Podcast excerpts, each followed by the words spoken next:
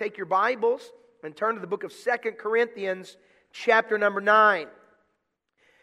In a Faith Promise Missions Conference, uh, 2 Corinthians chapter 8 and 9, if they're not preached from uh, expositionally as the main text, they're certainly referred to in a World Missions Conference and specifically a Faith Promise Conference, for therein do the principles of the Faith Promise concept reside. As Paul writes to the church at Corinth, he reminds them about a promise that they made to him to give an offering that he might minister to the saints and take that offering and give it to some of the saints who were struggling.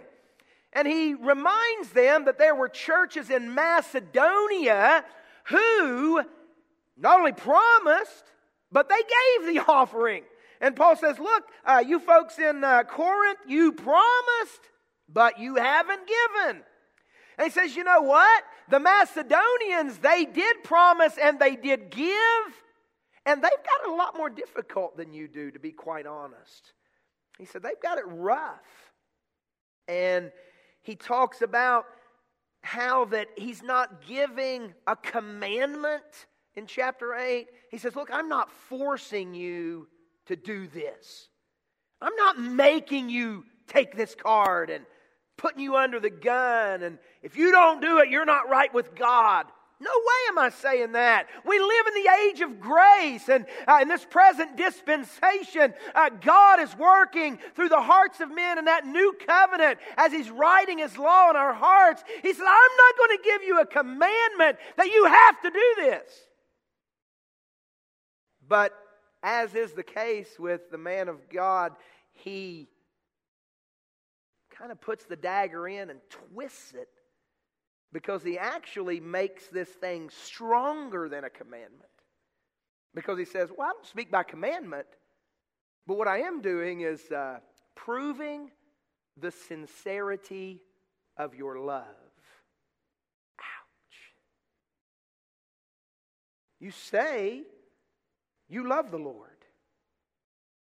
You say you love souls. You say you love serving God. But you made a promise and you didn't even do it. Makes it stronger than a commandment, really. I'm not going to command you, but I am going to say if you don't fulfill it, it's showing that there's a difficulty in your love life. Goes on through, talks about giving thanks to God, the messengers that God has called to work along his side. In chapter number one, he continues to speak about the ministry of the saints. And then he gets into verse number six, is where we'll be beginning this morning. Second Corinthians chapter number 9. And this morning, as we talk about the faith promise, I want us to see how the promise of our faith travels a circuitous route as God, God's promises are assured when our faith is accentuated. Verse number six. But this I say He which soweth sparingly shall reap also sparingly, and he which soweth bountifully shall reap also bountifully. Every man According as he purposeth in his heart, so let him give, not grudgingly or of necessity, for God loveth a cheerful giver. And God is able to make all grace abound toward you, that ye always, having all sufficiency in all things, may abound to every good work. And may God add his blessing to the reading of his word this morning. And I'd like to ask you to pray a brief prayer with me. Repeat these words Speak, Lord, for thy servant heareth. In verses 6 through 8, we find the Apostle Paul sharing with them again the idea of giving. And he gives them the promise of faith. And the promise of faith comes, he says, if you will give abundantly, God will bless you abundantly. If you give uh, sparingly, God will bless you sparingly. It's kind of dependent upon where your faith lies and how that faith is acting out. Two aspects of faith this morning. Every person, whether it's the faith to go or whether it's the faith to give, needs to demonstrate missionary faith. Missionary faith. The law of sowing and reaping. Some are here today with the faith to go. Myself, the Salmons, the Burkholts. We want to go. And we want to keep going.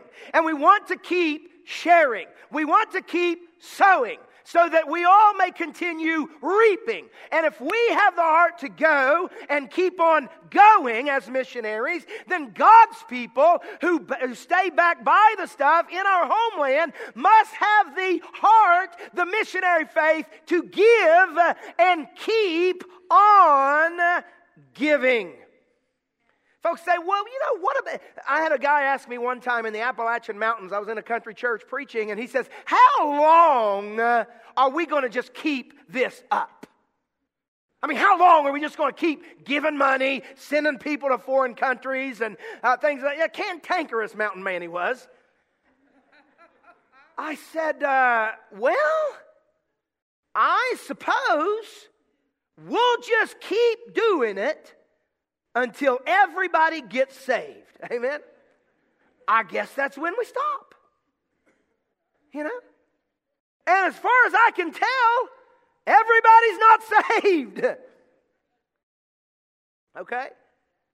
Well, what about them? What are they giving? Sure, we go to the mission field and we teach them to give as well. It's not like they get a free pass on that. Certainly not. Again, it's a circuitous route from here to there and all around. It keeps going. My church in Tanzania that we started four years ago, we support a missionary to the Jews. We support a missionary in Dar es Salaam, Tanzania, and we support a missionary in Simiyu. It's my desire that we will soon begin supporting a missionary to China. So, yeah, we're doing it too. Okay? It's not that it's just all on the church in America, but I will say this the Bible's clear in this principle to whom much is given, much is required. We've certainly been given much. We're a blessed people. It takes missionary faith. Now, take your card. I hope you didn't put that too far away from you. I want everybody to put your card in your hand. Hold on to your card. Not only does it take missionary faith, it takes mutual faith. We put a lot of stock in personal faith, personal salvation, Certainly. But as I've lived in the eastern part of the world, I've come to uh, become more holistic in my thinking and how that, uh, even in church, the community idea is biblical. And uh, it's not just on you to do it all, it's a mutual faith. It's each person praying in Fellowship Baptist Church, getting the mind of God, the direction of the Holy Spirit, the leadership to give what God purposes and lays upon your heart. No one is so rich that they should not give, and no one is so poor that they cannot give. And one thing to keep in mind is that mutually and combined, this church can make a dynamic impact in the world.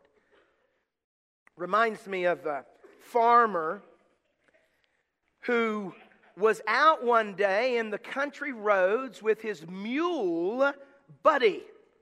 Buddy was a blind mule. And the farmer would use Buddy for various tasks. And as they were meandering down the road, he saw a young man from the city had gotten off of the road and his car his sports car was stuck in a ditch. So the old farmer says, "Young man, could I help you?" He says, Well, I'm trying to get my car out of the ditch. I'm out of cell phone coverage. I can't get anybody to help me. And the farmer says, Well, I think we can help you there. And the farmer tied Buddy to the sports car with a strong rope. And the farmer stepped back and he said, Pull, Coco, pull! Buddy just stood there. And he said, Pull, Nellie, pull! Buddy's just standing there waiting. And then he yelled out, Pull, Buddy, pull! And Buddy started pulling, he started moving, and he got that car right out of the ditch.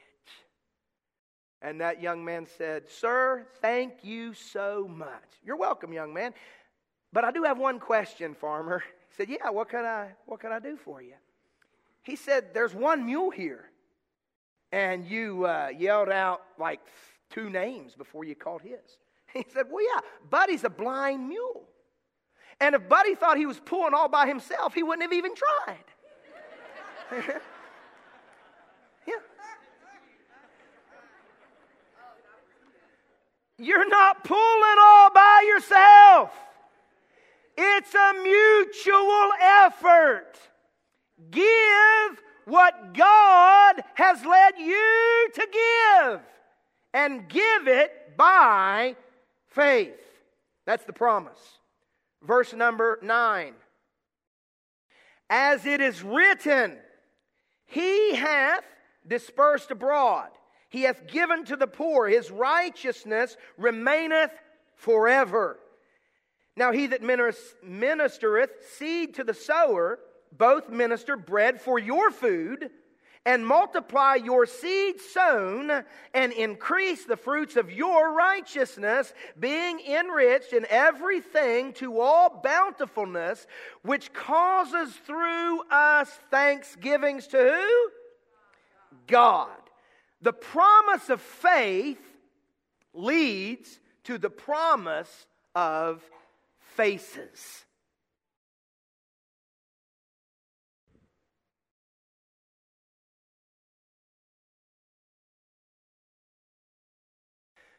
Paul tells the church at Corinth, hey, I understand that you think it, if you give so much that you're going to end up somewhere along the ways lacking.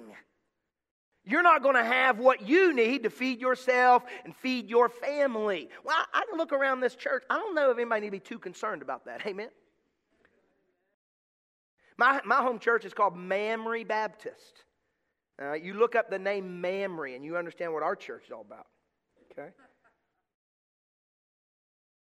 He says, You're not going to suffer lack because God has given a promise that if you give, He will give back to you. Give and it shall be given.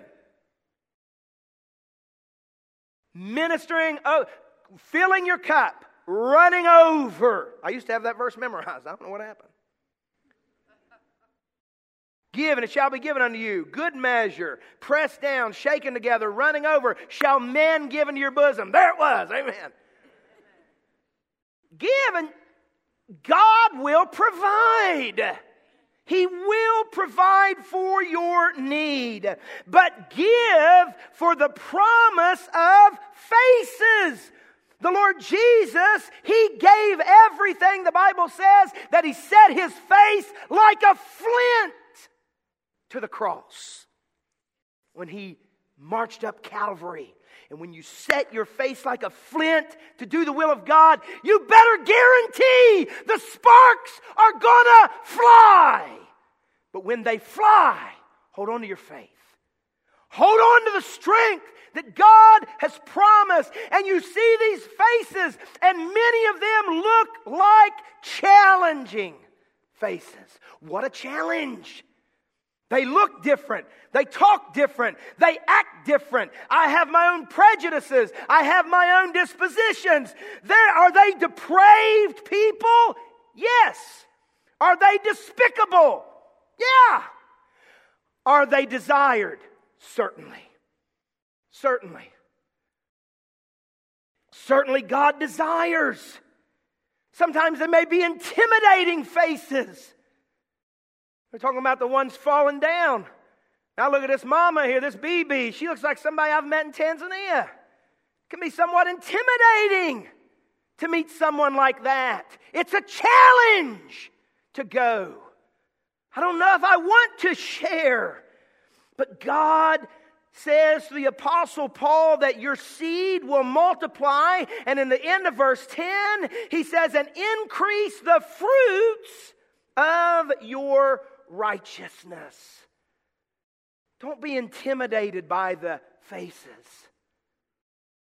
It's just a challenge. Are you up for the challenge? It saddens me that sometimes a young person may come down to the steps or the altar and they pray, and God, through the preaching of His Word, through the power of His Spirit, puts on their heart a desire to go to an unknown land, a far and distant place, a dark area, to shine light and be a light. But then, parents, grandparents, friends, hmm, you don't want to, you don't want to do that. You don't want to throw your life away like that. You know, it's, it's okay for the missionaries to kind of come through every now and then, but you don't need to be doing that. I mean, you've got such potential. You've got a great future. Oh, so the missionaries are just the rejects. You know? Oh. Thanks. yeah. Well, they couldn't do anything else. They're stupid. oh, yeah. Appreciate it. It's challenging. Step up to the challenge. Because here's what happens when God puts a desire in someone's heart to meet a challenging faith, that challenging faith can become a cherished faith one that is transformed from doubt, depression, and deprivation to delight and joy and the power of God. That's a cherished face. The grace of God makes a challenging face a cherished face. I shall never forget the very first three months I was in Tanzania and started our church. I was teaching through the book of Genesis in a, just a, a Bible study, and there were about six or seven people in that Bible study. And I was sharing Genesis chapter 22 when Abraham gave Isaac. And I could teach that in here, and everyone would be like, Yeah, oh, whatever. We've heard this like a gajillion times. Amen. But as I shared and spoke of Abraham lifting that knife, I remember young Esther, who was a recent convert, her eyes got so big. She had no idea how this story went. And what a delight to share that God stayed the hand of Abraham and in his grace provided a sacrificial lamb. And her big eyes dropped to a bright white smile. She was basking in the grace of God. The next year, we were out in Egoma in the village in the second church we ever started. I would always preach to the adults, and my wife would teach the children's church hour. And we were getting ready to get back in our truck and go back home for the six mile drive. And we had, it had been a hot day, and we were tired. We were ready to get in the car. As my wife was just about to step up into her place, a little girl grabbed her skirt my wife turned and said, Yeah, what do you need? And this little girl came to church by herself. Her parents weren't there. She came of her own volition. Her face was dirty, her hair was matted, her dress was tattered. And this little girl held out her hands, and in her hands were two papayas that she had picked up off of the ground on the way to church. She wanted to give them to my wife. And my wife says, Is that your tithe? She said, Yeah. No one is so poor that they cannot give. No one is so rich that they should not give. For through your giving, God turns the challenge into a cherished moment. And the face has become transformed. Verse number 12. For the administration of this service not only supplieth the want of the saints, but is abundant also by many thanksgivings unto God. Whilst by the experiment of this ministration, they glorify God for your professed subjection unto the gospel of Christ and for your liberal distribution unto them, unto all men, and by their prayer for you, which long after you, for the exceeding grace of God in you, there's that circuitous route. You give, they're changed, you're praying they be saved, and then they pray for you. It's the promise of the future. The promise of the future. It's when these Maasai guys begin jumping for joy, not to the ancestors, but because they know Jesus Christ. And they're thankful that you gave so they could jump for joy in Jesus. That's how they do it. I've jumped with them. Amen. It's a blast. I don't get, white men can't get that high, amen. But, hey, do the best I can with what I got.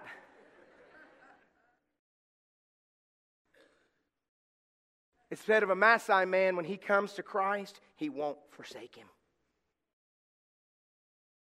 They get in your church and they stay. They stick with it. And they jump for Jesus. The promise of the future is in the immediate future. It's like future now. Now you have the opportunity to make the future. How many of you know about compounding interest? Yeah, I mean, how many of you have told your teenage child, I wish I would have known more about compound interest when I was your age? Yeah. This right here, compounding exponential, unfathomable, unmeasurable reward right here. How many have talked to your teenager about compounding interest, but have yet to talk to them about compounding interest?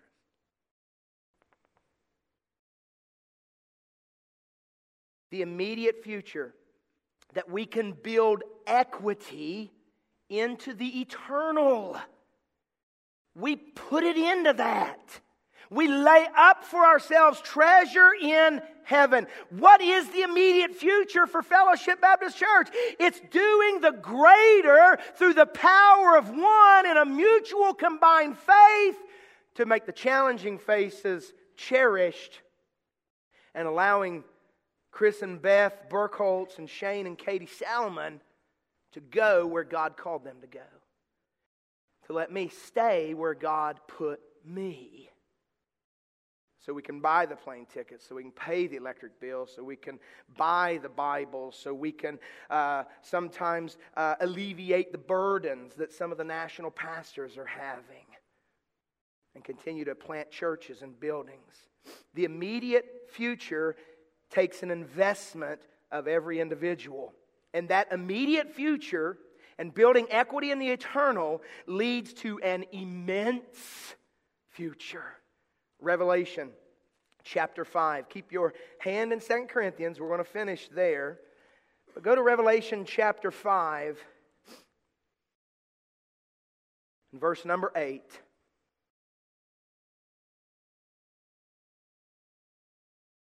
And when he had taken the book, the four beasts and four and twenty elders fell down before the Lamb, having every one of them harps and golden vials full of odors, which are the prayers of saints.